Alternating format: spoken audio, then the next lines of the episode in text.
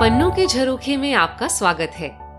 नमस्ते, मैं हूँ नेहा पराशर, आपकी मेजबान और इस पॉडकास्ट की वाचक।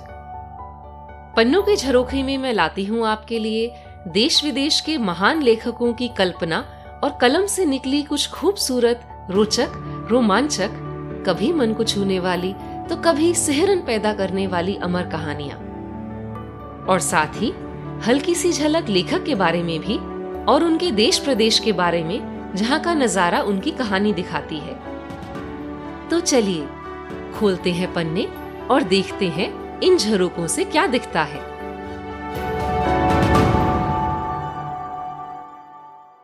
मार्क ट्वेन का नाम शायद आपने सुना होगा। बहुत देशों के, भारत के भी स्कूल पाठ्यक्रमों में इनकी कोई ना कोई कहानी या किताब अक्सर होती है। जब मैं स्कूल में थी और आज तक भी adventures of Tom Sawyer school में पढ़ाई जा रही है। मार्क ट्वेन की गिनती अमेरिका के सबसे प्रसिद्ध, लोकप्रिय, सम्मानित लेखकों में होती है, खासकर हास्य रस में। कई जाने माने लेखक जैसे फॉकनर और हेमिंगवे तो इन्हें अमेरिकी साहित्य का पिता मानते हैं। ट्वेन का जन्म 1835 में फ्लोरिडा नामक गाँव में हुआ था, जो अमेरिका के मिसूरी राज्य में है। इस गाँव में अब कोई नहीं रहता। पर ट्वेन के जन्म स्थान इत्यादि देखने के लिए बस पर्यटक जाते हैं। ट्वेन ने एक बार अपने खास चतुर मजाकिया अंदाज में कहा था, मेरे गाँव में सौ लोग थे और मैंने बस पैदा होकर ही आबादी एक प्रतिशत बढ़ा दी। इससे ज़्यादा कोई अपने जन्म स्थान के लिए क्या कर सकता है? अमेरिका में एक लोकोक्ति है, मैं मिसूरी से हूँ या मिसूरी से होना, जिसका अर्थ है, मैं कोई भी बात ऐसे ही नहीं मानता, प्रमाण दिखाओ तो ही मानूँगा। इसलिए इस राज्य को शो मी स्टेट यानी दिखाओ तो मानू राज्य भी कहा जाता है। मिजूरी, मिसिसिपी और मिसूरी नदियों के तट पर बसा है। ट्वेन की कई कृतियों की पृष्ठभूमि यही नदियाँ और इनके आसपास का क्षेत्र रहा है। शायद आप जानते हो कि मार्क ट्वेन केवल उपनाम ही है। ट्वेन का असली नाम सैम्यूल लेंगॉर्न क्लेमेंस था। और जानते हैं इन्होंने अपना उपनाम कैसे रखा? क्लेमेंस मिसिसिपी नदी में रिवरबोट पायलट यानी नाव चालक रहे थे। उस समय चालक की इज़्ज़त नाव के कप्तान से भी ज़्यादा होती थी। नाविकों में दो फैथम यानी बारह फुट के पानी को मार्क ट्वेन कहा जाता है। मार्क यानी चिन्ह और ट्वेन मानी टू यानी दो दो फैथम गहरा पानी। पानी की इतनी गहराई नाव के सुरक्षित आगे बढ़ने के लिए आवश्यक होती थी। इसलिए पानी की इतनी गहराई, यानी दो फैथम यानी बारह फुट पानी में पहुँचने पर मार्क ट्वेन कह के आवाज़ लगाई जाती थी, जिसका अर्थ था कि अब नाव इतने पानी में आराम से आगे बढ़ सकती है। तो यही बन गया क्लेमेंस का उपनाम, जिससे अब वे विश्व भर में जाने जाते हैं। आज सुनते हैं इनकी कहानी the McWilliams and the burglar alarm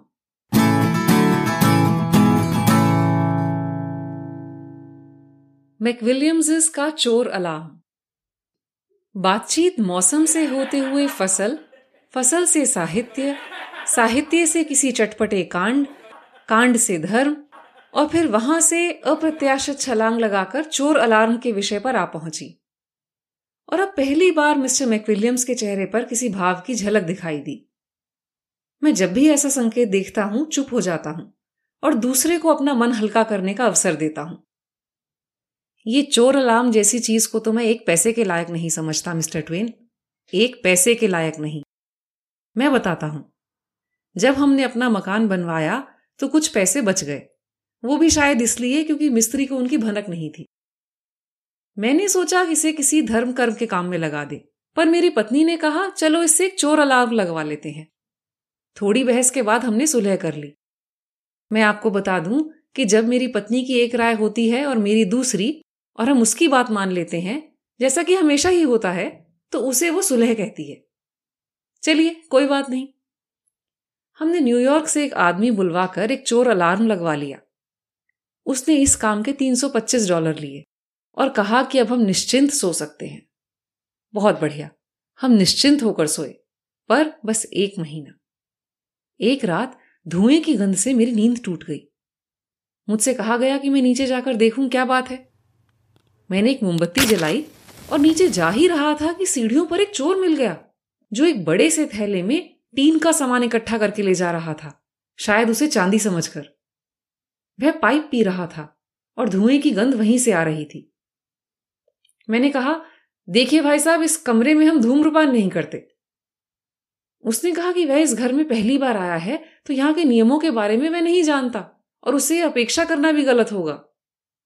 वैसे वह कई घरों में काम कर चुका है, पर अभी तक किसी ने उसके पाइप पीने पर आपत्ति नहीं जताई।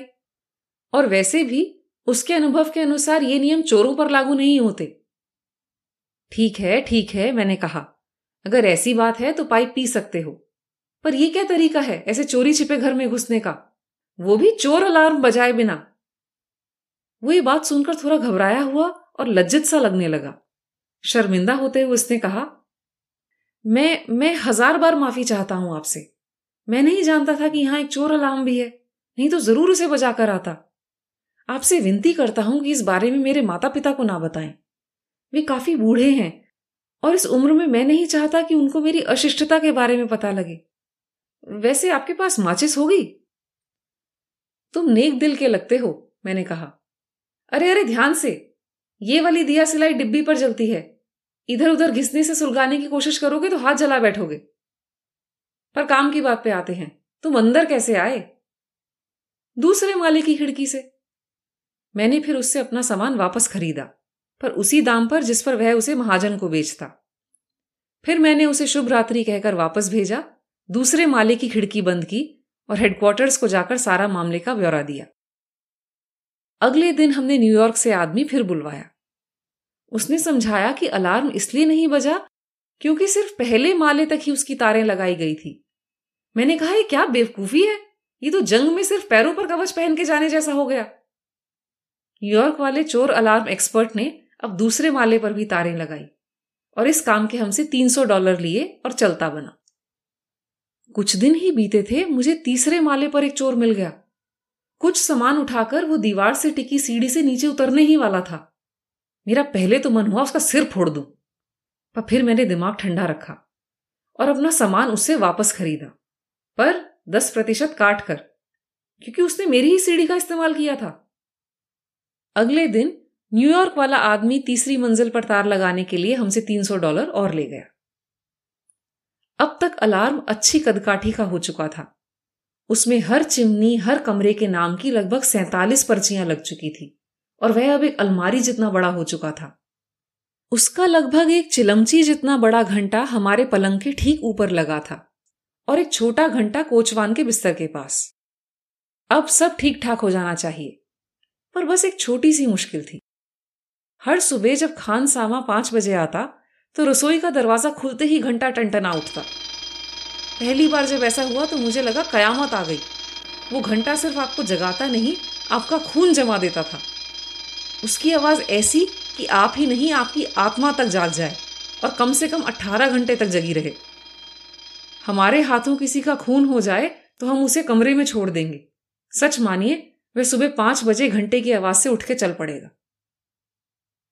जब नींद गंवाते कई दिन हो गए तो एक्सपर्ट को फिर से बुलाया गया। उसने एक तार दरवाजे के बाहर निकालकर वहाँ एक स्विच लगा दिया, जिससे कि अलार्म बंद करके अंदर आया जा सके। पर हमारा बूढ़ा बटलर बेचारा टॉमस हमेशा एक छोटी सी गलती कर देता।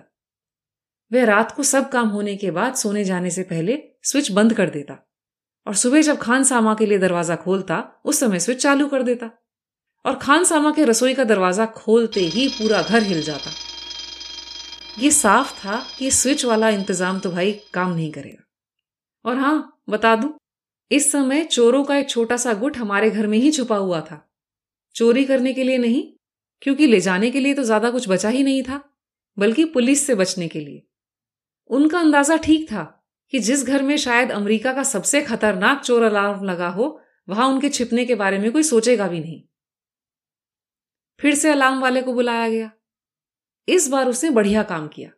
उसने ऐसा इंतज़ाम किया जिससे रसोई का दरवाज़ा खुलने से अलार्म बंद हो जाए। और इस काम के भी उसने हमसे पैसे लिए। पर आप समझ ही गए होंगे इस नए इंतज़ाम का क्या नतीजा हुआ। अब हर रात मैं खुद अलार्म ऑन करता, क्योंकि टॉमस की याददाश्त पर मुझे भरोसा नहीं था। और जैसे ही घर की बत्तियाँ बंद होती, चोर चुपचाप रसोई के दरवाजे से अंदर आ जाते। हमारे यहाँ घर के लोग कम और चोर ज़्यादा रहने लगे। हम किसी मेहमान को भी नहीं बुला सकते थे। चोरों ने जगह ही नहीं छोड़ी थी किसी के रहने की। अब मैंने अलार्म वाले पर भरोसा करने की बजाय अपना दिमाग लगाया और स्विच सिर्फ़ कोचवान के कमरे में लगवाया। अब वह ही अलार्म चालू और बंद कर सकता था। आखिरकार ये इंतज़ाम काम कर गया। हम आराम से रहने लगे। घर में चोरों की बजाय असली मेहमान बुलाए जाने लगे। सब बढ़िया चल रहा था। पर जाड़े की एक रात को अलार्म के घंटे की गर्जन घर में गूंज उठी। मैं और मिसेस मैकविलियम्स दौड़कर अलार्म तक पहुँचे तो देखा गड़बड़ बच्चे के कमरे में है। मिसेस मैकविलियम्स तो ये देखकर बेहोश ही हो गई। मैंने तुरंत अपनी बंदूक निकाली और कोचवान का इंतज़ार करने लगा, क्योंकि घंटा उसके कमरे में भी बजा होगा। मुझे पता था कि वो भी समय गवाए बिना फटाफट कपड़े पहनकर बंदूक लेकर आता ही होगा। उसे तैयार होने के लिए कुछ क्षण देने के बाद मैं बच्चे के कमरे के साथ वाले कमरे में बंदूक हाथ में लिए चुपचाप घुस गया। खिड़की से नीचे देखा तो अंधेरे में नीचे कोचवान की धुंधली सी आकृति दिखाई दी। वह भी बंदूक लिए नीचे तैयार खड़ा था। मैंने बच्चे के कमरे में धावा बोला और एक गोली चलाई। उधर पीछे से कोचवान ने भी गोली चलाई। दोनों की ही गोली जायर नहीं गई।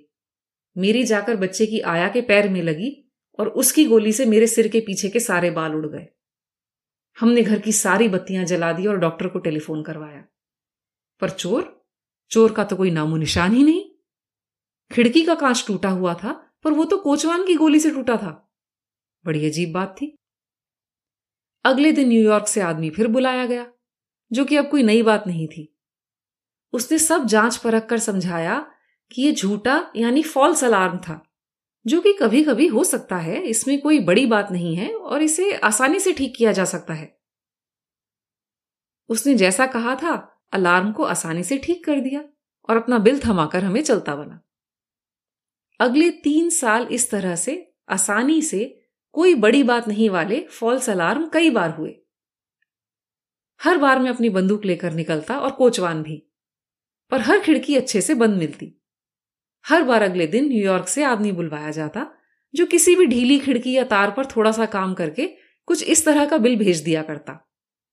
तार दो डॉलर पंद्रह सेंट, मोम सैतालीस सेंट, टेप पिचासी सेंट पेज पंद्रह सेंट, बैटरी रिचार्ज पिचानवे सेंट, सुतली दो सेंट, ग्रीस छियासठ सेंट, स्प्रिंग दो डॉलर, दो घंटे का काम, चार डॉलर, रेल किराया सात डॉलर। जब कई बार फॉल्स अलार्म हो गए तो हम उकता गए।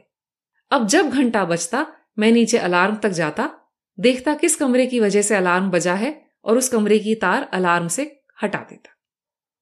और वापस आकर सो जाता जैसे कुछ हुआ ही नहीं। फिर मैंने न्यूयॉर्क से किसी को नहीं बुलाया। आप समझ ही गए होंगे कि ऐसा करते करते धीरे धीरे हमने हर कमरे की तार अलार्म से हटा दी। अब अलार्म बजने का सवाल ही नहीं था। जब अलार्म का ऐसा हाल था, तब घर पर सबसे बड़ा हमला हुआ। एक रात चोर आकर अलमारी जितना बड़ा, वो अलार्म ही उठा ले गए। जी हाँ, पूरा का पूरा। हर पेच, स्प्रिंग, बैटरी, घंटा, मीलो लंबी तांबे की तारें, सब कुछ।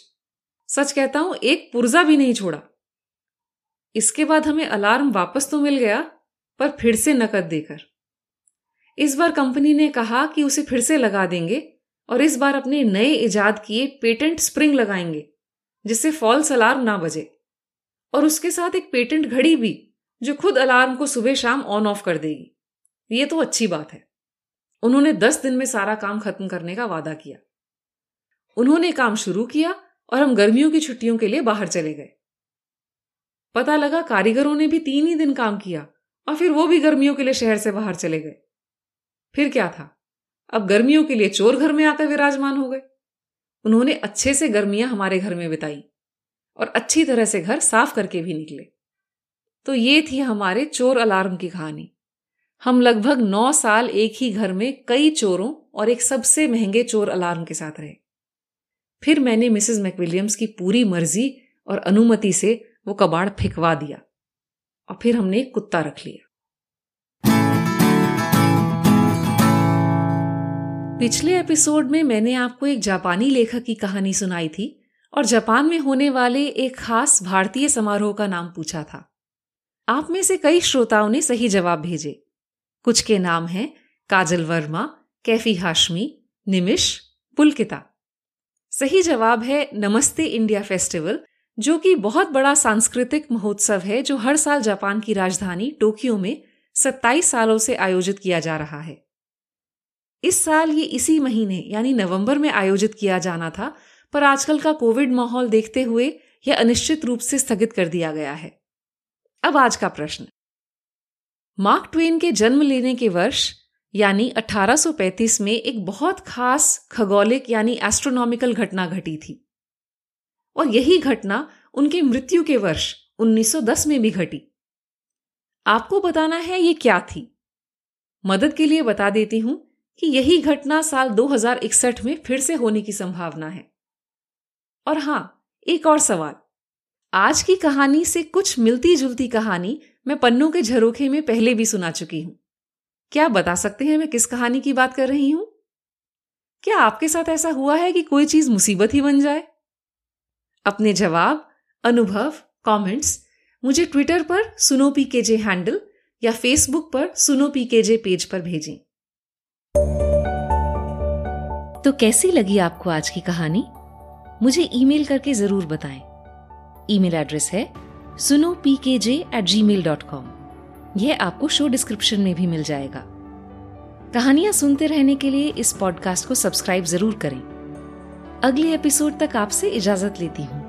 तब तक इस खूबसूरत दुनिया के नजारे पन्नों से देखते सुनते रहिए। जाने कौन सा पन्ना दिल का ही कोई झरोखा खोल दे।